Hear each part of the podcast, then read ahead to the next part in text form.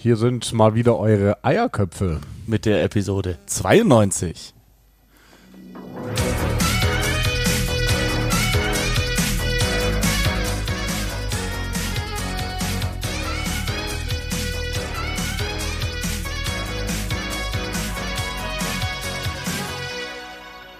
Was für ein geiles Wochenende das war. Wie geil, dass wir uns montags treffen und einen kleinen Review machen. Ja, auch geil. Zwei Folgen diese Woche. Review und Preview. Verschreiß nicht. Irgendwas passiert noch Ende der Woche. Einer, einer wird krank, äh, bekommt Schluck auf wie Ugo Monje bei BBC. D- Dafür gibt's äh, immer noch Zoom, dafür gibt's immer noch Schnittprogramme. Okay, wir legen uns fest, diese nicht im, Woche im Bild ein, sehen kann. ein Review, ein Preview. Ja. Das ist eh, ich habe mir das mal angeschaut, auch unsere ganzen Folgen über die Jahre hinweg. Viele sind halt echt so, du kannst sie dir immer wieder anhören, aber vor allem bei den Six Nations, da sind wir immer so nah dran, die sind eigentlich eine Woche später schon wieder hinfällig. absolut. Deswegen müssen wir die ja hier Schlag auf Schlag heute, rausbringen. morgen oder übermorgen hören und dann geht's weiter. Und dann unsere Folge, die wir Freitag machen, wenn alle Teams raus sind, die muss natürlich dann immer auch sofort gehört werden, damit man noch das äh, Fantasy-Team anpassen kann. Da, da haben wir auch äh, viele Zuschriften bekommen und äh, unter anderem unser treuer Hörer Max Hundstein hat uns dann auch darauf hingewiesen, dass es ganz kurz vor dem Start dieses äh, Fantasy-Spiels noch eine Neuerung gegeben hat. Und zwar gibt es jetzt verschiedenfarbige Haken an, an den Spielern. Ja, habe ich gesehen beim Genau. Re Refreshen. Also es, es gibt, glaube ich, einen grünen Haken oder irgendwas Wenn er Grünes, aufgestellt wenn er ist. wirklich in der Aufstellung steht, in, ich glaube in der Startaufstellung. Genau, orange ist Bank und Genau. rot ist nicht aufgestellt. Genau, genau. Und ähm, da kann man sich dann auch ganz gut so lang hangeln, wenn man äh, uns vielleicht mal nicht gehört hat, was natürlich nicht vorkommen sollte. Ähm, Wo stehst du denn in der Liga? äh, wo stehst du in der Liga? du bist ich Dritter. stehe aktuell auf Platz 3. Ich bin auf Platz 76. Aber du hattest ein paar gut performende Spieler, oder? Ich hatte ein paar gut performende Spieler, aber es hat irgendwie nicht für mehr gereicht. ich habe halt wirklich, ich habe natürlich jetzt nicht äh, jemanden wie Van der Merwe, wer Van der Merwe hatte, vielleicht sogar als Kapitän, der zieht natürlich ganz weg. Ähm, ich hatte halt eigentlich eine gute Mischung. Also alle waren, ähm, waren solide. Also meine Waliser vor allem. Ich hatte halt Ken Owens und äh, Thomas Francis in der ersten Reihe. Ken Owens hat 40.6 gemacht. Ich habe keine Ahnung wie. Äh, Thomas Francis 30 Punkte. Ich hatte auf der Bank den Rio Dyer, der auch nochmal gut gepunktet hat. Der hat mir 19,7 gebracht, nur die Hälfte. Rob Herring, mein Super Sub, war Totalausfall, weil der erst in der 75. reinkam. ah, dachte ich in dem, dem Spiel, dass sie ihn schon früher bringen könnten. Aber, aber bei der Performance von Dan Sheehan absolut nachvollziehbar, da werden Ja. wir sicherlich gleich zu kommen. Aber ansonsten, also mit Owen Farrell war, war nicht so gut leider. Dafür ein Hugh Jones drin gehabt, Josh Van der Fleer ist Kapitän. Gut, dass der am Ende noch den Versuch gelegt hat. Also, einige unserer Tipps, vor allem äh, Capuazzo auf Schluss und ähm, einige andere haben sich auf jeden Fall bezahlt gemacht. Auch äh, Ramos hat gekickt bei Frankreich, Ja, das hatten richtig. wir angekündigt. Ich hatte ja auch gesagt, ne, ich habe Duan van der Merwe selber nicht genommen, aber ich hatte ja gesagt, ist definitiv auch eine Überlegung, den reinzunehmen. Ja, also was natürlich ist, ne, wenn ich jetzt meine Punkte anschaue, muss ich zum Beispiel sagen, ähm, das ist ja vorher klar, aber manchmal finde ich schon krass, dass das einfach rein auf Zahlen basiert ist, dieses Spiel. Ne? Weil ich fand zum Beispiel Ollie Chessam einer wenigen guten Spieler bei England, aber er hat halt einfach keine Punkte gemacht, weil es von den Statistiken her nicht gepasst hat. Ja. Ähm, aber ja, war eher ein gebrauchter Spieltag für mich. Ähm, klar, ich habe auch ein paar gute Jungs drin. Capuozzo, Van der Fleer, ähm, Dupont hat als Kapitän gut gepunktet. Ben Earl war als Super Sub auch nicht der, der allerschlechteste, aber ja, ansonsten hatte ich jetzt halt einfach keinen Volltreffer dabei, sage ich mal. Luke Crosby kostet immer noch nur 9,1. Und der war echt gut. Der hat, ich war, ich, ich sehe niemanden, der ihn aufgestellt hat. Deswegen kann ich seine Punkte nicht sehen, aber ich würde mal meinen, hat- dass die, Ich weiß nicht, stehen bei Bankspielern steht da die volle Punktzahl und man bekommt die, die Hälfte? halbe. Also steht, steht die halbe. dann hat er 45,6 Ja, Punkte schau, gemacht. das ist natürlich stabil, wenn ich das vergleiche mit Ben Curry. Ja, okay, Ben Curry hatte 44. Hätte Wie? Hätte ich Luke Crosby in der Startaufstellung gehabt, wäre er mein viertbester Spieler gewesen. Ja. Ich habe ihn auf der Bank gehabt.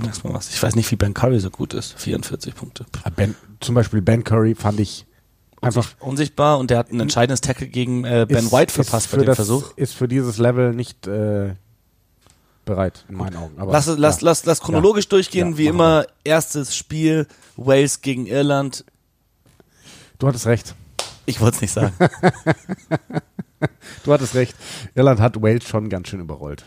Gut, äh, ich habe sehr viel zu Wales zu sagen. Wollen wir erst Irland machen? mach, äh, mach, äh, schieß los. Gerne erst Wales, okay. Ja, ja. Also einige, einige Probleme. Ähm, man muss sagen, wirklich diese, diese ältere Generation da hätte es den Generationswechsel geben müssen nach 2019, aber man muss auch sagen, Wayne Pivak stand unter so hohem Druck, also zuerst kam er rein, Nachfolger von Warren Gatland, du kannst diese Mannschaft, die dritte, äh, vierte bei der WM, wo er ins Halbfinale kam, die kannst du nicht einfach komplett austauschen sofort. Dann hat er beim ersten Six Nations Turnier gleich gewonnen. Klar, da gab es Geschichte mit roten Karten und so, aber trotzdem, wo machst du da den Break? Und dann stand er halt sofort, sobald sie ein paar Spiele verloren hatten, unter immensem Druck. Wenn er neue Spieler reingebracht hat, haben alle gefragt, wo ist Tipperick, wo ist Alan Jones, Ken Owens, Bigger, wo bleiben die Leute? Jonathan Davis. Ähm, und dann hat er es halt nicht geschafft, da die neue Generation früh reinzubringen. Aber wenn du mal schaust, was da auch von der Bank kam, Reese Curry zum Beispiel in der ersten Reihe, ist ein Monster. Den, Richtig geiler der, Spieler. Der war ja sogar raus unter, unter Pivek zuletzt, Ja. ne? Den, den hat äh, Gatland jetzt zurückgeholt. Und ich hoffe, dass der den von Anfang an bringen wird im nächsten Spiel gegen Schottland zum Beispiel. Und da gibt es einige Spieler, wo du sagst, da, da hätten sie schon früher wechseln können oder da müssen sie jetzt. Oder geht er mit dieser Mannschaft wirklich zur WM? Für mich ist da nicht mehr viel Luft nach oben tatsächlich. Also wie sie die Kollisionen verlieren, eins gegen eins, natürlich muss man sagen, zwar jetzt gegen Irland, gegen die vielleicht beste Mannschaft in diesem Wettbewerb, zumindest am ersten Wochenende. Ähm, und da war es einfach nicht gut genug. Und was auch ein krasser Unterschied ist zu den anderen Mann allen anderen Mannschaften, auch Italien, ist das Front Five Handling. Das siehst du gar nicht bei Wales Ja. oder fast nicht, dass da mal die erste, zweite Reihe Super oldschool. super eindimensional laufen eigentlich nur rein. Selten, dass da mal ein Pass hinten rauskommt oder, oder, oder ein Innenpop-Pass oder irgend sowas, was Italien also unfassbar gut gemacht hat, auch gegen Frankreich. Teilweise zu viel probiert hat, aber halt, das macht ein Spiel viel attraktiver, aber auch viel gefährlicher im Angriff. Und da muss man sagen, da sehe ich bei Wales echt, echt große Probleme und äh, da muss Warren Gatland und, und sein Coaching-Staff, die müssen da richtig ran diese Woche. Also ich muss auch sagen, Thema Generationen, ähm, hatten wir im Vorfeld auch schon gesagt, diese Mannschaft liest sich gut, weil sie sich mal gut gelesen hat. Ähm, und ich fand das jetzt auch, also es ist offensichtlich geworden, dass dieses Problem da ist, denn die besten Performer waren die Jungen. Ja. Also die, die Jungs, wo ich sage, ja, ähm, passt, war ein, ein Morgen auf der dritten Reihe. Der war für mich eigentlich der Beste da. Und äh, das waren in der Hintermannschaft Dyer und Hawkins. Das sind zwei der noch nicht Arrivierten, die da jetzt gerade relativ frisch reingekommen sind. Und dann eben was von der Bank kam, das hat mir teilweise auch gefallen. Ähm, dementsprechend bin ich da absolut bei dir. Ähm, dieser Generationenwechsel, Umbruch, wie auch immer man das nennen will, hätte in Wales schon vor Jahren passieren müssen. Ist nicht passiert und jetzt kriegen sie definitiv die Quittung dafür. Das ist äh, jetzt nicht die Schuld von Warren Gatland, ganz klar. Du hast es gesagt, du hast es gerade äh, ganz gut erklärt, warum das wahrscheinlich, wahrscheinlich so war. Aber um diese Mannschaft mache ich mir auch wirklich große Sorgen, so sage ich jetzt mal, weil boah, Wales sehe ich nicht viel reißen. Also das ist Josh Adams war unsichtbar. und also das ist äh, keine Six Nations Leistung. George North hatte defensiv ein, zwei gute Sachen. Einmal hat der Ringrose richtig hart erwischt, aber eigentlich ansonsten ist meiner Meinung nach kein Innen auch. Hawkins Ja. und Dyer, die du angesprochen hast, fand ich auch beide stark. Bigger solide. Ich glaube, an Bigger musst du nicht viel schrauben aktuell. Äh, Thomas Williams fand ich auch gut. Äh, und dann im Sturm, ja, da finde ich, das sind Spieler, die mal grandios alle waren. Fünf, sechs Spieler da drin, die du, glaube ich, drüber nachdenken solltest, Ja. ob es da nicht bessere Spieler gibt. Ja, bin ich absolut bei dir. Ja, ich glaube, das reicht dann auch Ja, schon zu, Wales, zum oder? Spiel noch muss man Ja. sagen, also 37 äh, zu 10, 34 zu 10 war es am Ende. Irland hatte nach einer halben Stunde gewonnen. Die ersten drei Versuche, okay, die James Lowe Interception war gut gelesen von ihm, bisschen unglücklich für Wales, aber ansonsten diese Stürmerversuche, das, also da, da sind, also hat es in der Verteidigung im System nicht funktioniert bei Wales. Da haben dann immer wieder Backs gegen Stürmer gestanden äh, oder gar niemand dagegenüber teilweise. Also die waren zu leicht zu legen. Ja. Ob es jetzt ein Doris war, ob es ein äh, äh, James Ryan oder ein Josh Van der Vlier waren, gegen die musst du hardcore rein. Da müssen deine richtigen Bangers, da müsste deine erste Reihe, deine, deine besten Tackler, die müssen da reinfliegen. Deine dritte Reihe, die müssen da dran sein, davor stehen, die umhauen. Und dann mit der zweiten Reihe ins Ruck rein.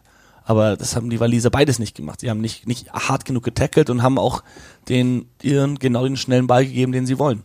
Ja. Die Iren haben dann einfach den Fuß vom Gas genommen. Ich weiß nicht, ob da Andy Farrell seinen alten Kumpel schonen wollte, Warren Gatland, oder ob die Iren einfach gemerkt haben, ja okay, das Spiel haben wir gewonnen. Ich glaube äh, eher letzteres. Fokus auf, auf Frankreich nächste ja. Woche, lassen ein paar Sachen probieren in unserem Spielaufbau, dass wir da solide sind, lassen Johnny schonen.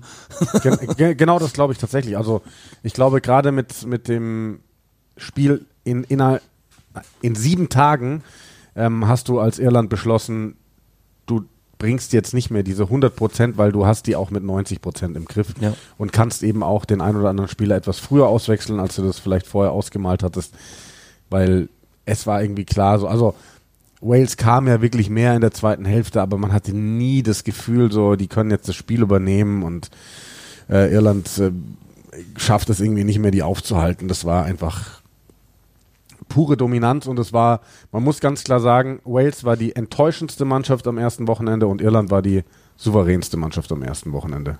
Kann Oder? man unterschreiben, ja. ja. Das, das muss man ganz klar so sagen. Und auch, also eben, wenn ich mir Irland anschaue, ne, kann man eigentlich nur das Gleiche sagen, was wir die letzten Jahre immer schon wieder gesagt haben. Unfassbar, wie viel Talent da immer wieder eingebaut wird und nachkommt. Und ähm, da eben im Kontrast zu Wales hast du diese, diese modernen Spieler. Also wenn ich mir anschaue, was ein Kalen Doris da liefert, oh, das ist ja unfassbar, so wie gut. gut der Typ ist. Und dann bei denen ist es halt dann so, so ein, so ein Peter O'Mahony. Weiß ich gar nicht, ob Irland vielleicht nicht sogar noch einen besseren Spieler hätte für die Position, aber ist auch egal, weil du hast diesen, diese unfassbare Erfahrung mit dem. Und O'Mahony mit Kassen. Van der Fleer und Doris auf der dritten Reihe ist so ein geiles Match. Also ja. das, diese Mannschaft ist. Und dann muss man ja auch sagen, ne, also Irland war die Mannschaft, die die meisten äh, kurzfristigen Wechsel nochmal vornehmen musste in, im Line-Up. Ja. Ähm, Jameson Gibson Park. Jameson Gibson Park rausgerutscht ist aus der, also komplett rausgerutscht ist, Conor Murray von der Bank rein ähm, in die Startaufstellung und Kian Healy auf der Bank ist ausgefallen. Ne? Dafür mhm. ist dann Tom O'Toole reingekommen. Tyke Furlong war am Tag davor ausgefallen. Genau, der war also. ausgefallen. Also die mussten da wirklich nochmal durchmischen und ähm, jeder macht seinen Job. Also ich, ich finde tatsächlich, hast du die eine Stelle angesprochen, wo ich auch sage, also Peter Marnie, Legende, was von Munster von Irland hat auch in den letzten Jahren einige brutale Spiele gemacht. Aber ich denke auch, auf da könntest du ein bisschen noch, noch, noch, noch dran feilen an dieser Aufstellung. Sowas wie Tyke Byrne auf die 6 ziehen und dafür Ian Henderson starten lassen oder Jack Conan äh, da mit auf die 8 ziehen und dafür Doris auf 6. Also ich, ich aber klar, tatsächlich, wenn es so läuft, dann, dann läuft's ja. Das Schöne ist ja auch, dass du eben diese Optionen hast. Also ja. das haben wir auch alle schon gesehen. Wir haben Tyke Byrne gesehen auf der dritten ja. Reihe, weil er so ein hervorragender Balldieb ist, weil er eben dir auch diese, diese Dimension gibt, die dir, die dir ähm, Omar nie gibt, dass er einfach wahnsinnig stark auch in, in der Gasse ist. Ja. Ne, also das ist ähm, schon Wahnsinn, was die da an Optionen einfach haben mit ihrer Mannschaft. Und dann, wenn du überlegst, ne, du hast über die Hakler-Position gesprochen, wegen, wegen der Fantasy-Nummer. Sheehan Wahnsinnsspiel gemacht und ist dann erst, weiß ich nicht, fünf Minuten vor Schluss runter für Rob Herring. Da kommt irgendwann auch der Ronan Kelleher zurück. Dann hast du nochmal einen qualitativ besseren Backup für, für Sheehan. Also irische Mannschaft, Weltranglisten erster super Auftritt, was will man noch sagen? Also. Ja, das Einzige ist, dass sie halt sehr ähnlich spielen wie Leinster. Und Leinster ist auch in dieser Saison wieder souverän, aber wenn sie ins Hintertreffen geraten, das haben wir im Champions Cup die letzten zwei Jahre und auch im, im URC letztes Jahr gemerkt, wenn es dann mal eng wird und Leute sie durchschauen und vor allem wenn sie, wenn, wenn andere Teams stärker sind, größer, stärker, vor allem Sturm, dann bekommen die ihren Probleme. Und das ist die eine Sache, wo ich denke, dass Frankreich vielleicht doch mehr als eine Chance hat, in Dublin nächstes Klar Wochenende oder jetzt am Wochenende äh, den Iren dann nochmal einen abzuluxen. Andy Farrell hat noch nicht gegen Frankreich gewonnen mit Irland. Schau mal an. Ja, also die letzten drei Jahre sind alle pro Frankreich gelaufen. Schauen wir mal. Ähm, werden wir dann eingehend besprechen, wenn wir am Freitag noch. Krass, das wusste ich gar nicht. Ich hätte gedacht, dass er. Äh, nee, klar. Das nee, nee. Es waren, äh, sie haben vor zwei Jahren in Irland gewonnen, in Dublin, und beide Heimspiele haben sie auch gewonnen. Es war ein, ich glaube, in Dublin haben sie irgendwie 15-13 gewonnen oder sowas. Und die zwei Spiele in Frankreich waren die, wo wirklich viele Punkte gefallen sind, wo Frankreich als Sieger jeweils 30 hatte und Irland als Verlierer auch irgendwas in den hohen 20ern oder sowas. Ja, war eine enge Partie ja, nochmal. Ja, genau. So, England. Das nächste überspringen wir? Gegen Schottland. Das Spiel, wo wir gesagt haben, ist das spannendste eigentlich vor dem Wochenende. War es, auch das Spannendste. Es war eins der zwei spannendsten. Okay, ja. Aber es war das, es am meisten, sag ich mal, auf Augenhöhe, das am meisten hin und her auch ging. Äh, das unterhaltsamste Spiel. Ich fand es wirklich eines der besten Spiele bei den Six Nations, das ich je gesehen habe. Das ist äh, es war teil, es war mehr deutlich offensiver, als ich gedacht hatte. Also Eins der besten Spiele. ja, ich fand's Eins der spannendsten oder eins der besten? besten. Also es ist so viele Punkte, also Calcutta Cup Spiele, sagen wir mal. Okay. Also ja generell, doch ich fand's einfach ein richtig gutes Spiel. Ich weiß nicht, ich fand es von der Qualität her ehrlich gesagt gar nicht so gut. Ich fand es wahnsinnig spannend. Ich habe das gerne angeschaut. Aber von der Qualität, muss ich sagen, war ich jetzt nicht so überzeugt. Also ich fand zum Beispiel England nicht gut. Ich habe ja auch, wir haben ja zusammen geschaut hier bei mir auf der Couch, hatten noch ein paar Jungs da. Ähm, und ich habe die ganze Zeit gesagt, ich habe das Gefühl, wir sehen eine englische Mannschaft, die noch massiv viel Luft nach oben hat. Äh, eine schottische Mannschaft, die so ein bisschen am Limit spielt. Aber von der Qualität her fand ich das Spiel her, wie gesagt, also spannend, ja, richtig gut. Ähm, Aber äh, so, ja, da gehen Meinungen also, auseinander. Genau, also ich fand's, es war halt nicht so dieses, du hattest jetzt nicht das Gefühl, so ein, so ein Aufeinandertreffen der Giganten, so ein, so ein episches Match, aber es war wirklich ein, ein super unterhaltsames Spiel, fand ich. Ja, das auf jeden Fall. Ähm, und ja, okay, qualitativ vielleicht nicht am besten, aber am besten zum Anschauen. Wir, vor allem wir kommentieren jetzt ja auch schon Six Nations seit ein paar Jahren. Und was wir teilweise für vor allem Qatar, Qatar Cup, aber generell für Spiele hatten, wo dann an einem Wochenende wirklich die einzigen Spiele, die in Punkte fallen, sind die mit Italien. Und die anderen sind alle grottenschlecht. Da muss man sagen, da war das echt erfrischend. Ja. Äh, und ja, aber was du sagst, das, das stimmt natürlich voll. Du hast halt eine eingespielte Mannschaft und eine nicht eingespielte Mannschaft. Ja. Also bei fangen fangen wir doch mal mit England an. Also ich also ich, ich sehe bei fast allen Spielern sehe ich einfach wahnsinniges Potenzial. Ich sehe bei einem Freddie Stewart großes Potenzial, aber ich sehe ihn noch nicht auf so richtig auf Testlevel sehe ich ihn einfach noch nicht. Ich wa- was ich spannend fand im Spiel England hat ein unfassbares Kicking Game. Also die haben das Kickspiel ja dominiert dass sich Schottland da überhaupt noch drauf eingelassen hat, hat mich fast überrascht, weil sie haben gefühlt wirklich immer dieses Kickspiel verloren. Entweder hatten sie am Ende eine schlechte Feldposition oder sie haben oder sie haben einen Fehler gemacht. Ähm, da ist England wirklich gut, aber es fehlt irgendwie an so vielen Ecken Also und Enden. ich kann dir genau, ja, es fehlt vor allem, und das war unter Eddie Jones schon ein Problem, und jetzt geht's in die andere Richtung. Der Eddie Jones hat so immer das Gefühl, sie sind so fest an ein Angriffssystem gebunden. Das ist sehr kickbasiert, das ist sehr konservativ und da können sie sich nicht von lösen.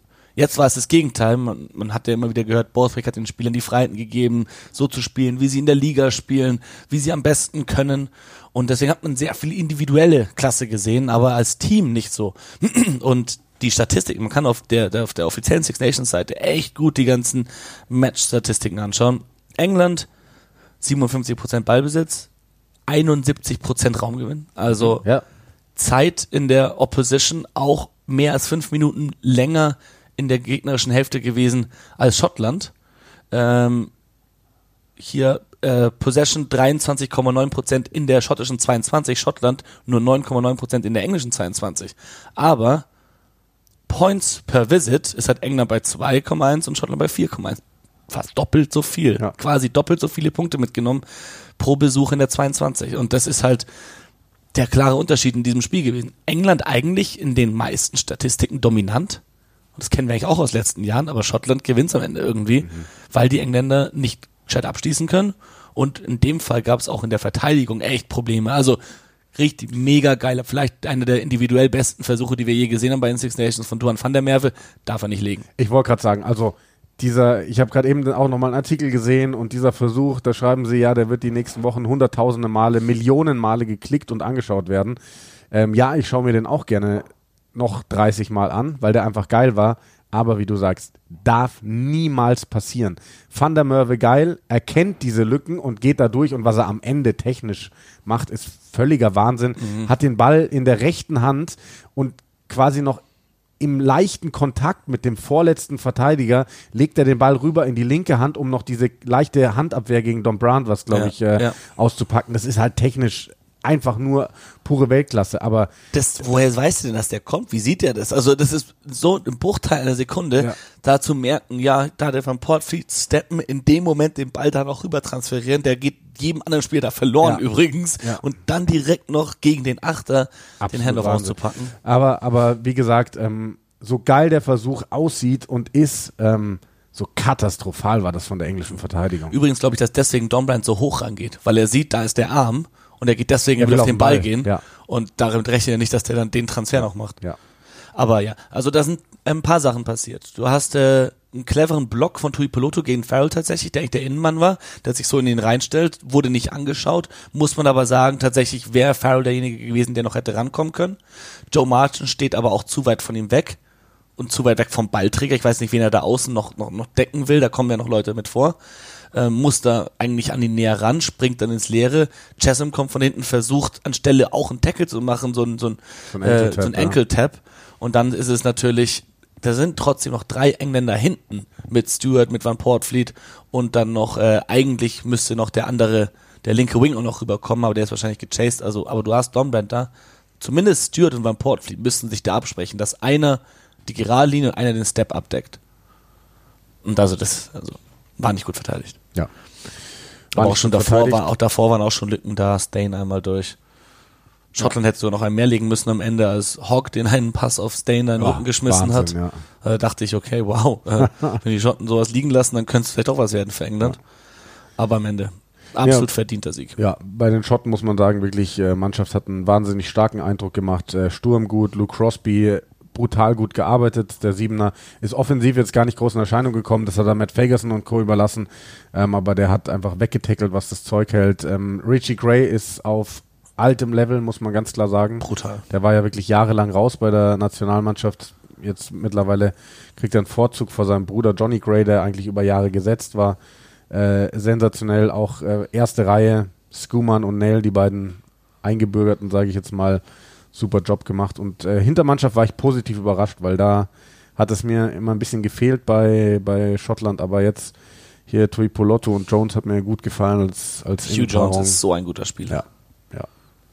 Ja, das, und da kommen halt auch noch mal ein paar Spieler zurück, muss man sagen. Die hatten es mit Verletzungen zu, zu, zu tun, aber äh, ein Darcy Graham für außen können sich ja auch nicht schaden nochmal. Äh, Wahrscheinlich der, der vielleicht sogar beste schottische Spieler, den es gerade gibt.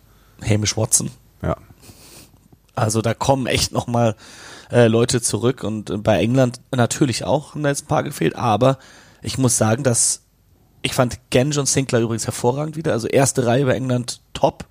Ähm, Murray Itoje, ich weiß nicht, was mit dem los ist. Ich, da, das ist ein Thema, das ich noch ansprechen wollte. Maru Itoje ist in der aktuellen Verfassung für mich ein Problem für England. Das ist ein Problem für diese Mannschaft. Also der Typ hat ja, und das zu Recht eigentlich, ein unfassbares Standing in dieser Mannschaft. Der hat so eine richtige Aura, ähm, aber die ist nur gerechtfertigt mit der Leistung, die er früher gebracht hat. Mittlerweile, ich habe manchmal das Gefühl, der stolziert da irgendwie über dieses Feld als der große Superstar dieser, dieser, dieses Sturms, aber liefert überhaupt gar nicht mehr. Also mir passt irgendwie diese, diese Relation zwischen Körpersprache und Leistung überhaupt nicht bei dem. Und ich, ich weiß nicht, wo das herkommt. Weil, also Mario Itoje war ja zwei, drei Jahre lang, haben wir alle gesagt, das ist der Beste der Welt. So. Also, da, an dem gab es nichts äh, zu makeln, aber das ist ja aktuell völliger Wahnsinn. Ja, ich vielleicht so, ich sehe es vielleicht nicht ganz so problematisch wie du, ähm, habe ich jetzt nicht so beobachtet zumindest, äh, dass er sich so verhält. Wenn, dann ist es natürlich ein Problem. Aber ich finde, er ist unsichtbar. Also im, im, im Spiel, wenn du überlegst, die, die Aktion von Mario Turgeon, die wir uns erinnern, vor allem jetzt in Spielen gegen Irland oder so, wie der in jedem Ruck die Leute einfach nur genervt hat, drüber gezogen hat, fünf, sechs Leute beschäftigt hat teilweise, äh, sich mit einem CJ Stander geprügelt hat äh, oder auch gegen Frankreich, wie der da teilweise die Lineouts oder auch die Malls, wie der einfach immer einen dauerhaften ein Dorn im Auge des Gegners war. Das ist er zurzeit nicht mehr und er ist aber auch keine Waffe im Angriff. Und wenn ich das vergleiche mit jetzt Ollie Chesson, wie der gespielt hat, oder wie Dave Ribbons ähm, im, im Herbst gespielt hat, oder auch ein Johnny Hill, wo ich nicht verstehe, warum der gar nicht da drin ist, der gerade bei Sale noch mal besser spielt, als er es bei Exeter getan hat. Ich glaube, da gibt's aktuell wirklich bessere Optionen auf dieser Position. Ich meine, Steve Borthwick hat ihn selbst ausgebildet bei Saracens damals noch. Da war Borthwick noch Kapitän und Murray Toje war der junge Spieler, der dann äh, hochkam. Oder war Borthwick schon nicht mehr Kapitän? Aber auf jeden Fall, die haben noch zusammen gespielt, zweite Reihe bei Saracens. Und natürlich während seiner Academy-Zeit hat Murray Toje auch viel mitbekommen von dieser Saracens-Legende Steve Borthwick. Also da gibt's auf jeden Fall äh, Freundschaft, eine Geschichte. Aber er und aber genau das gleiche leider bei Owen Farrell. Dieses Spiel, er ist so wichtig für diese Mannschaft und dafür liefert bringt er nicht die Leistungen wie früher auch und ich, ich bin ja selbst großer Owen Farrell Fan. Die Kicks, die er da verpasst hat, einer okay, die zwei hintereinander, das war echt, vor allem der zweite war, das war nix. Äh, seine Verteidigung in dem Spiel, aber er, er spielt halt bei Saracens auch nur zehn und jetzt auf einmal zwölf zwischen Smith und, und Marchand, die es gewohnt sind, mit Andre Esterhäusen zu spielen, ein ganz anderer Spielertyp ist als Owen Farrell. Der hat sich da nicht wohlgefühlt, das hat man gesehen, finde ich. Und ähm, das ist ein Problem auch, das Steve Botek lösen muss, ist Farrell oder Smith auf 10, da will ich gar nicht sagen, wer da besser ist. Ich fand jetzt Smith auch nicht gut in dem Spiel. Der hat, glaube ich, die meisten Ballvorträge gehabt in Kontakt rein von England. Der ist ganz oft alleine rein, so mit seinen kleinen Goose-Steps und, und, und weiß Gott, äh, was er da noch probiert hat. Natürlich, weil er einen zweiten Spielmacher hat, kann er sich's leisten, aber irgendwie ist es auch nicht Sinn der Sache, dass man dann die ganze Zeit Marcus Smith reinschickt. Also da würde ich, ich persönlich würde Farrell auf, auf 10 spielen. Ich würde äh, mit Marchand und äh, falls Slade wieder da ist oder dann nimmst du halt einen Manu Tuilangi. Es gibt einen Grund, warum der so unverzichtbar war für Eddie Jones, weil der halt einfach ein Test-Match-Animal ist. Ja, ja. Ich habe gerade nochmal in die Statistiken reingeschaut von dem Spiel. Ähm, Itoge ist elf Meter mit dem Ball gelaufen. Das ist halt einfach, das, äh, das sind, wenn man mal die Bankspieler rausnimmt, ist das der schwächste Wert aller England-Spieler. Krass. Und Das ist, das ist schon heftig. Po Positive bei England, ich fand äh, Max Malins ganz stark auf Klar, Außen. Zwei Versuche. Zwei Versuche und aber auch so im Spiel ist viel gelaufen, war auch mal auf der anderen Seite zu finden, setzt sich immer wieder ein, bringt sich ins Spiel rein. Ähm, du hast, wir, wir haben angesprochen, äh, Ollie Chesham, ich von Ollie Hassel Collins auf der anderen Seite, der hat die meisten englischen Meter getragen. Ich glaube, die zweitmeisten überhaupt am, im Spiel nach, nach Duan van der Merwe. Und ähm, Alex Dombrand hatte viele unglückliche Aktionen im, im, im Sinne von diesen einen Handoff von Van der Merwe und dann auch zwei, drei Knock-ons, aber hat mir besser gefallen, wie auffällig er war im Vergleich zu bisherigen Spielen für England. Also er hat mehr probiert, wurde auch mehr eingesetzt. Lewis Ludlam war aber noch ein Stück besser. Louis Ludlam war sehr gut, ja. Ludlam und Chesham waren für mich so die Standouts im, im Sturm. Das ist es, was ich meine. Da waren eigentlich, wenn ich das so aufliste, einige positive Einzelleistungen dabei, aber als Team hat es nicht funktioniert. Nee. Und das, äh, Gegenteil bei Schottland. Also da könnte ich Ja. jetzt 1 bis 15 Ja. nennen und einfach sagen, top, top, top, top. aber du hast top. ja gesagt, als Team funktioniert eingespielt einfach diese Ja. Mannschaft. Und bei England wird es jetzt halt dann wirklich spannend, wie sieht's gegen Italien aus, weil äh, wir kommen zum nächsten Spiel, Italien gegen Frankreich. Wir haben letzte Woche drüber gesprochen. Ich war für dieses Jahr sehr pessimistisch eingestellt, du warst es nicht. Und du hast auch da recht behalten, wir müssen diese italienische Mannschaft neu bewerten. Diese italienische Mannschaft ist ein Mitglied der Six Nations auf Augenhöhe. Ja. Ist es einfach mittlerweile. Wenn du ein Spiel gegen Frankreich mit 1 zu 4 Versuchen verlierst und trotzdem die Chance hast, in den Schlussminuten das Ding eigentlich noch zu gewinnen, dann weißt du, was Sache ist. Ja, also Frankreich hat Italien ein bisschen zu leicht eingeschätzt, unterschätzt und entsprechend auch in der ersten Hälfte gespielt. Also ich, ich aber Frankreich fand ich auch einfach unterirdisch, muss man sagen. Also ich glaube, Italien können wir auch erst wirklich abschließend bewerten nach äh, zwei, drei Spielen. Absolut.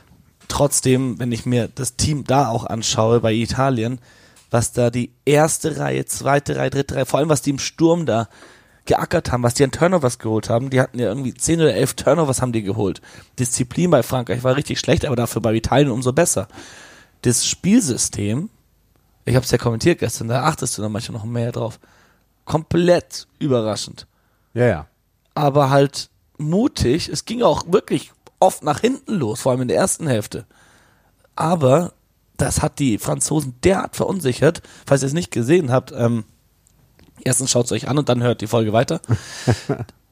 also die Italiener haben ja wirklich von jeder Gasse weg, auch von jedem Kickoff weg, nicht safe den Ball erstmal auf den Stürmerport gestellt, um sich das Ruck zu haben, weil sie wissen, in der Mitte, da hauen die Franzosen zu und die gehen an die ganzen Rucks dran, dann gehst du nur nach hinten und verlierst den Ball. Die haben jedes Mal versucht, den Ball so weit wie möglich zu bewegen. Ganz oft haben sie Capuozzo gesucht, aber auch ganz oft haben sie halt die Stürmer angespielt und dann haben die mit butterweichen Händen den Ball nach hinten raus. Da kam immer einer rum. Die beiden Außen, äh, Bruno und ähm, äh, Minoncelli. Menoncello. Minoncello, ja. Äh, ich denke an Limoncelli. Das heißt auch Limoncello, gell? Ja. Wieso denke ich an I? Weil es die Mehrzahl ist. Du willst immer mehr. ja, genau. Ich hätte doch gern zwei Tommaso Monancelli. ähm, nee, also die sind auch immer bei rumgekommen. Das gibt halt einen Spieler mehr. Das ist sau anstrengend, das ist auch viel Arbeit, aber da haben die Trainer dran gearbeitet. Das war ganz klar zu sehendes Spielsystem. Kieran Crowley zurückgelehnt auf der Tribüne, Ich hat sich dieses geliebt. Chaos auf dem Feld angeschaut. Wirklich Pokerface, aber du konntest dir denken, dahinter denkt sich nur so, yep. Alles richtig gemacht. Ja. Und die Franzosen auf der anderen Seite. Und ich konnte dann äh, in der Werbepause ein bisschen in die Kabine auch reinschauen. Die waren da wirklich, da standen Galtier und Sean Edwards in der Mitte ratlos da.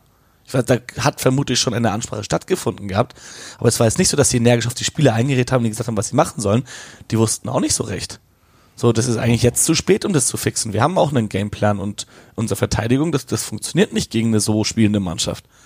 Ah, super spannend. Aber das finde ich wirklich das Spannendste, weil normalerweise würdest du erwarten, dass eine Mannschaft, die so gut geworden ist wie Frankreich, mit allem klarkommt. Ganz egal, wie der Gegner spielt, dann eben ihren Gameplan durchzieht. Und das, da- also deswegen, ich weiß gar nicht, ob Frankreich so schwach war in diesem Spiel, ob Frankreich eigentlich so enttäuscht hat.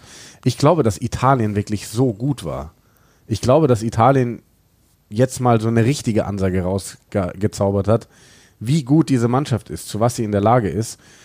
Ich bin auch bei dir. Man, man muss trotzdem noch ein bisschen abwarten, weil, ich irgendwie mir nicht vorstellen kann, dass Italien diese Leistung ähm, konstant rausbringt. Und ich glaube, sie werden ein oder zweimal vielleicht wirklich den Hintern versohlt bekommen. Vielleicht schon im nächsten Spiel gegen England. Ähm, gegen die werden sie nicht so spielen. Das ist, das ist dieser Weg, wenn erinnert sich an das Spiel Italien gegen, äh, Frankreich gegen Südafrika bei den Autumn Internationals. Da hat Südafrika das ähnlich gemacht. Die haben nämlich nicht auf dieses Kickspiel von Frankreich reagiert, indem sie auch zurückkicken und äh, ihnen diese Struktur wiedergeben, sondern die haben wirklich alles, alles gelaufen. Und das ist ähnlich hier. Mal Ballbesitz, Italien 56 Prozent.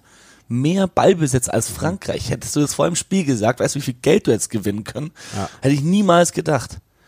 Italien 53,3 Prozent Possession in der gegnerischen Hälfte. Frankreich nur 34,5. Ja, das ist schon Wahnsinn. Aber ich glaube, ich weiß nicht, ob sie gegen England so anders spielen werden, weil das ist schon meine Beobachtung, dass das das neue italienische Spiel ist. Das haben sie eigentlich in allen Spielen gezeigt, die ich jetzt im letzten Jahr von Ital Italien gesehen habe, dass sie versuchen, den Ball ganz schnell zu öffnen. Dass sie gar nicht so groß versuchen, hier irgendwie Stürmerpott, Stürmerpott, Stürmerpott, ähm, sondern wirklich ganz oft super weit raus.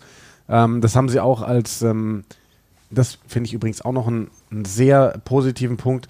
Du hattest ja früher schon, ich, ich nenne es immer Entwicklungshelfer, diese eingebürgerten Spieler, hast du fast gar nicht mehr bei Italien. Du hast eigentlich fast nur noch einen, einen Brex drin, der, der eigentlich Ita äh, Argentinier ist. Ähm, du hattest bis, äh, bis zum Herbst ja noch, ähm, wie hieß der Dick aus? Bioani. Monti Äh, Ioani. Montijoani, genau. Ähm, Gerade auf den haben sie es immer versucht, ganz schnell den Ball wirklich bis ganz rauszuspielen, weil der halt einfach so eine unfassbar Okay, du hast große Sebastian Negri, der ist, glaube ich, Zimbabwe. Ja, aber der hat äh, wirklich italienische Wurzeln, soweit Ja, ja. ich weiß. Ja, klar. Also ähnlich wie, wie Ja. sag mal, äh, du hast äh, Steven Varney. Gleiche Geschichte. Also das sind aber das ist doch umso, das sind das, ich zähle die auch nicht zu so Entwicklungshelfern, Ja. äh, sondern ich zähle die wirklich zu Spielern, die sich bewusst dafür entschieden Genau, haben, jetzt für diese genau. Mannschaft zu spielen. Äh, Capuozzo hätte auch für Frankreich spielen können.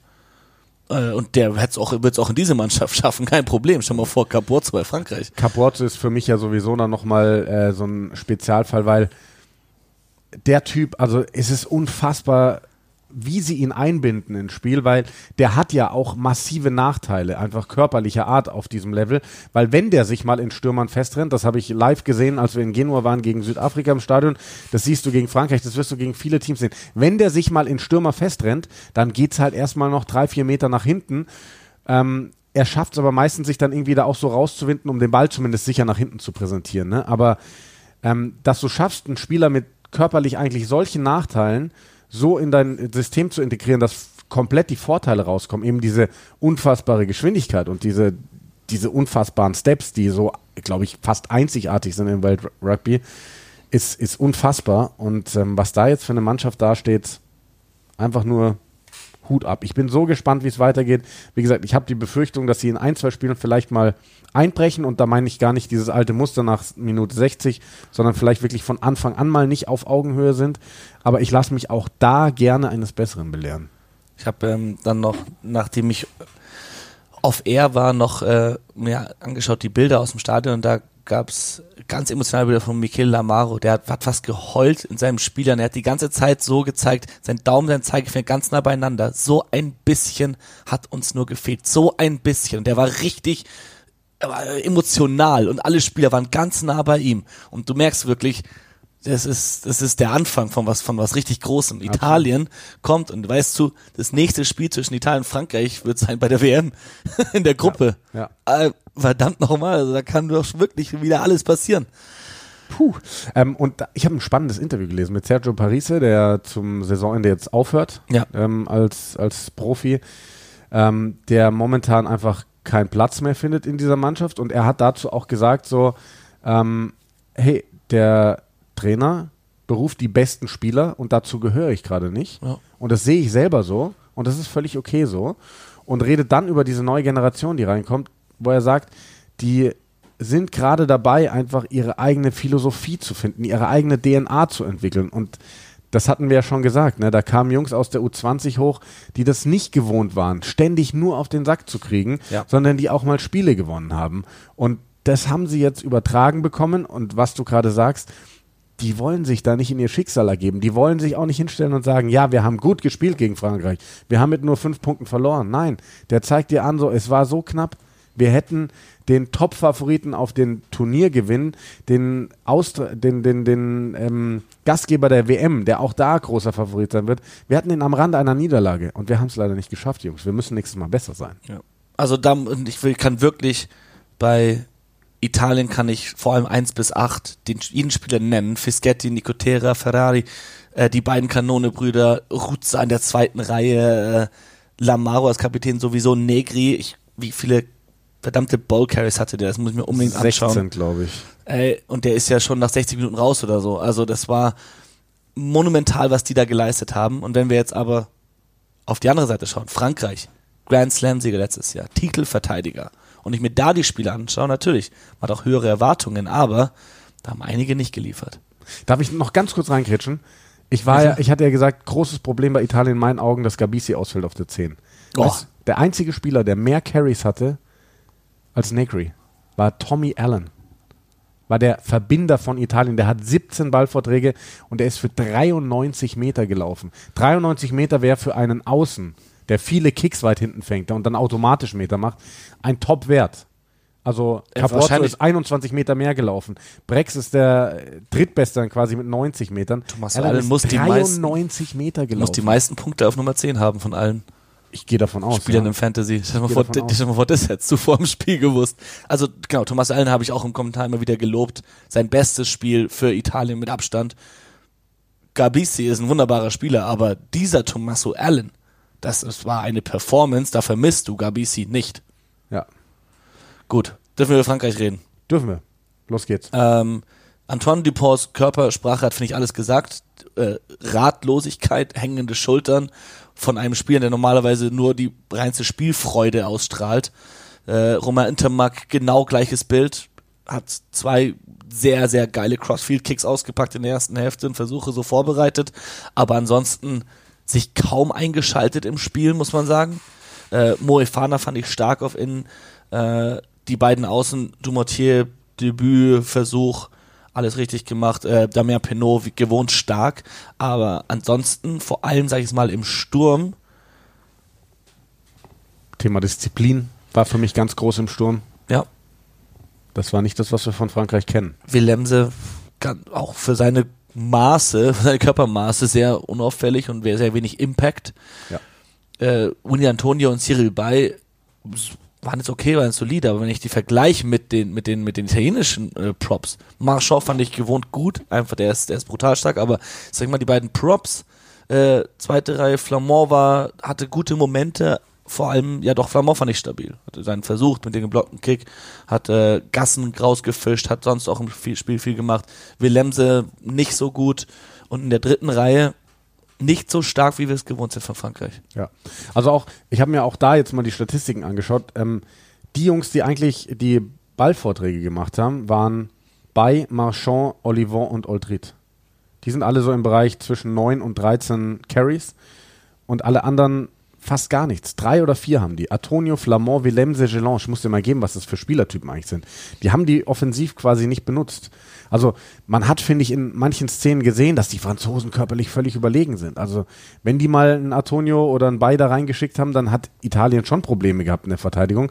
Aber sie waren darauf eingestellt und die Franzosen waren auch irgendwie, das Support hat mir nicht gepasst. Ähm, ich fand den Speed an den Rucks nicht gut. Und da sind sie normalerweise deutlich besser. Also die Bank hat es ihnen dann am Ende ein bisschen gerettet. Am Ende Sekou Makalu, der reinkam, hat zwei wichtige Turnovers geholt. Ja. Äh, ich denke mal, dass Taufi Fenua auch mit für die, das Kollabieren des, des letzten Pakets mitverantwortlich war, auch wenn der Schiri gesagt hatte, runtergezogen von Weiß, also von Italien, da sind natürlich dann die Disruptor drin. Da sind dann natürlich genau die zwei Makalu und Taufi Fenua mittendrin, um das da zu unterbinden und aber auch da, dann hat halt Italien von der Bank dann doch ein paar ältere Hasen reingebracht. Ob es jetzt ein Padovani war oder auch ein Luca Bigi, der das vielleicht noch die, dieses alte Blut hat, dieses, oh, wir können doch nicht wirklich gegen Frankreich gehen, bin ich jetzt aufgeregt und dann halt da reinläuft in, dem, in, das, in das Mall, das schon kollabiert, anstelle den Ball nach hinten rauszugeben. Hm. Ja, also ist auf jeden Fall ein Punkt, ne? Aber ich glaube, dass es trotzdem Italien gut tut, die alten Hasen von der Bank bringen zu können. Ja, also die können auch nichts anderes und aber zu diesem mutigen Spiel hat so dieses letzte ah, ja, da gab es viele Sachen. Stell mal vor, der, der Allen trifft diesen einen Kick da kurz davor und dann hätten sie mit dem letzten Straftritt tatsächlich gewinnen können ja. und hätten nicht zur Gasse kicken müssen. Es wäre sensationell gewesen, hätte Italien gewonnen. Aber ich glaube, wir, wir, können uns beide einig sein, dass Italien nicht um den Titel mitspielen wird bei diesen Six Nations. Na, das nicht. So, so weit und deswegen ist es für die Spannung dieses Turniers besser, dass Frankreich hier zwar knapp, aber Frankreich gewonnen hat und wir jetzt nach Dublin schauen können. Absolut. Wobei, es wäre so oder so spannend. Ne? Selbst wenn Frankreich jetzt mit einer Niederlage nach äh, Irland fahren würde, könnten sie nach Siegen ausgleichen, wenn sie jetzt in Irland gewinnen würden. Also Denkst du, also wir haben ja schon gesagt, Irland hat äh, nach einer halben Stunde ein bisschen Fuß vom Gas genommen. Denkst du, Frankreich hat bewusst Kräfte geschont oder nicht, wollte nicht zu viel zeigen in diesem Spiel? Ich glaube, Frankreich konnte keine Kräfte schonen in dem Spiel. Also das wäre zu viel aber Das ist, aber das ist nicht gut genug. Italien hatte die Chance, das Spiel zu gewinnen. Aber was, was, aber was Frankreich vor allem gespielt hat, ist nicht gut genug, um Irland zu schlagen. Aber ich bin mir sicher, wir werden eine andere französische Mannschaft. Also haben sie was zurück. Da müssen sie ja was, irgendwas in der Hinterhand haben, was sie nicht gezeigt haben. Andere Spieler, anderes System im Angriff oder in der Verteidigung. Vielleicht, vielleicht war es der Fall, dass sie Italien ähm, unterschätzt haben. Ich, kann man ja schwer sagen, ne? aber nach dem Spielverlauf, nach der Leistung wird unter der Woche auf jeden Fall was passieren. Also da, das gibt es ja öfter mal im Sport. Ähm, was für ein Grund auch immer dahinter steckt, aber dann sieht man eine andere Mannschaft im nächsten Spiel. Und ich glaube, die wissen, wenn sie so auftreten gegen Irland, dann, dann gibt es halt ein, ein Debakel für Frankreich. Ja. Gut. Unsere äh, Vorschau, die sparen wir uns auf für Freitag oder wollen wir kurz. Äh Nö, Vorschau sparen wir uns auf für Freitag. Ich würde vielleicht noch einmal ganz kurz ähm, Deutschland erwähnen. Ja. Ähm, klare Niederlage, aber das äh, war zu erwarten und ist auch völlig okay. Ähm, sie haben, ich muss noch mal ganz kurz gucken, sie haben zwölf Punkte selber gemacht gegen äh, in Georgien. 74 oder so. Und haben, genau, 74 oder 72 was. Hier haben wir die Ergebnisse. 75 zu 12 haben sie verloren in Georgien. Ähm, wir reden hier von der besten europäischen Nation unterhalb der Six Nations, einer Nation, die in Wales gewonnen hat im letzten Jahr. Italien geschlagen, die Italien Jahr. geschlagen hat letztes Jahr. Ähm, die diesen Wettbewerb, diesen Rugby Europe Championship einfach dominiert seit Jahren. Da darfst du 12 zu 75 verlieren. Wir reden von Vollprofis. Ähm, auf der anderen Seite, ich habe mir in der ersten Hälfte habe ich mir ein Stück angeschaut, da dachte ich mir schon so, boah, ja, man sieht halt einfach schon einen Klassenunterschied, ist halt einfach so, also äh, Speed ist anders, äh, Intensität irgendwie anders. Ähm, Deutschland hat für seine Verhältnisse gut dagegen gehalten. Ähm, ich glaube, die, die Einschätzungen danach waren auch relativ positiv. So, es kommen dann die nächsten Gegner, werden die, wo du dann angreifen musst. Also jetzt Samstag, ist es Samstag? 12. ist Sonntag, ne? 12. ist Sonntag spielen ja. sie, sie gegen Spanien daheim. Ähm, sechs Tage später dann gegen die Niederlande daheim. Also das Spiel gegen Spanien ist in, in Heidelberg, gegen die Niederlande wird in Neckars-Ulm gespielt. Und ähm, ja, Spanien ist wahrscheinlich auch eine Nummer zu hoch, aber da werden wir dann ein bisschen mehr von der Leistungsfähigkeit, glaube ich, wirklich ja, sehen. Bin ich auch sehr gespannt auf, auf die nächsten Spiele dann. Also klarer Aufwärtstrend auch zu beobachten bei Deutschland und das ist sehr schön zu sehen. Äh, hast du das hier gesehen? Ja, ja, die, erste. Berichterstattung der Bild jemals zu Rugby und dann ist es 0 zu 42 zur Halbzeit. Epische Rugby-Klatsche für Deutschland. Wie sehr willst du dich eigentlich mit Unwissen outen? Ja. Also, Max Schrader, der Autor. Also, das geht ja gut los. Punkt, Punkt, Punkt ist sein erster, erster Satz. ja gut, so funktioniert die Bild. Ähm, ich habe äh, vor ein paar Jahren habe ich mal einen Rant losgelassen, als wir noch für The Zone kommentiert haben, war das glaube ich, als die die deutschen Medien berichten nicht über Rugby. Und dann kommt irgend so ein Bild, ähm, ich war glaube ich Six Nations, war es Tom Curry, der diese Platzwunde hatte Ah, ja, und so stimmt, blutüberströmt stimmt, ja, war. stimmt, die haben wir schon mal und berichtet. sowas nimmt halt dann die Bild und äh, schreibt, glaube ich, glaube sie haben drüber geschrieben, Kopf gespalten.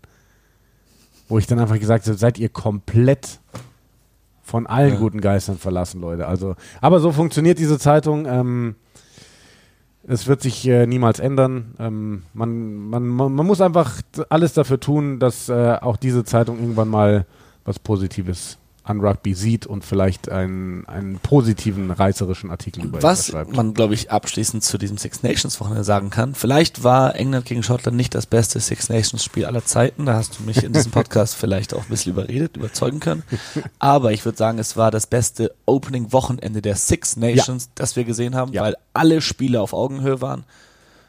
Irland, Wales vielleicht nicht ganz, aber zumindest es war die Emotion, das war die Geschichte da. Warren Gatland zurück, Cardiff vollgepackt, Waliser, die nie aufgegeben haben und Iren, die einfach phänomenal gespielt haben. Dann hattest du diesen Calcutta Cup und dann hattest du dieses fast sensationelle Ergebnis der Italiener gegen Frankreich. Also es waren wirklich drei unfassbar gute Spiele und ich hoffe, genauso geht's weiter am kommenden Wochenende. Auf jeden Fall. Du wirst alle drei Spiele kommentieren. Yeah, boy! More Than Sports TV, Irland, Frankreich gleich zum Start, Samstag 15.15 Samstag 17.45 dann Schottland, Wales und am Sonntag 16 Uhr England gegen Italien. Auch das mittlerweile irgendwie unter einem ganz anderen Stern, so ein Aufeinandertreffen. Unsere nächste Folge gibt es am Freitag, dann die große Preview. Bis dahin, bleibt gesund und bleibt uns gesonnen. Oder wolltest du noch was sagen? Nee. Nö. Tschüss. Ciao.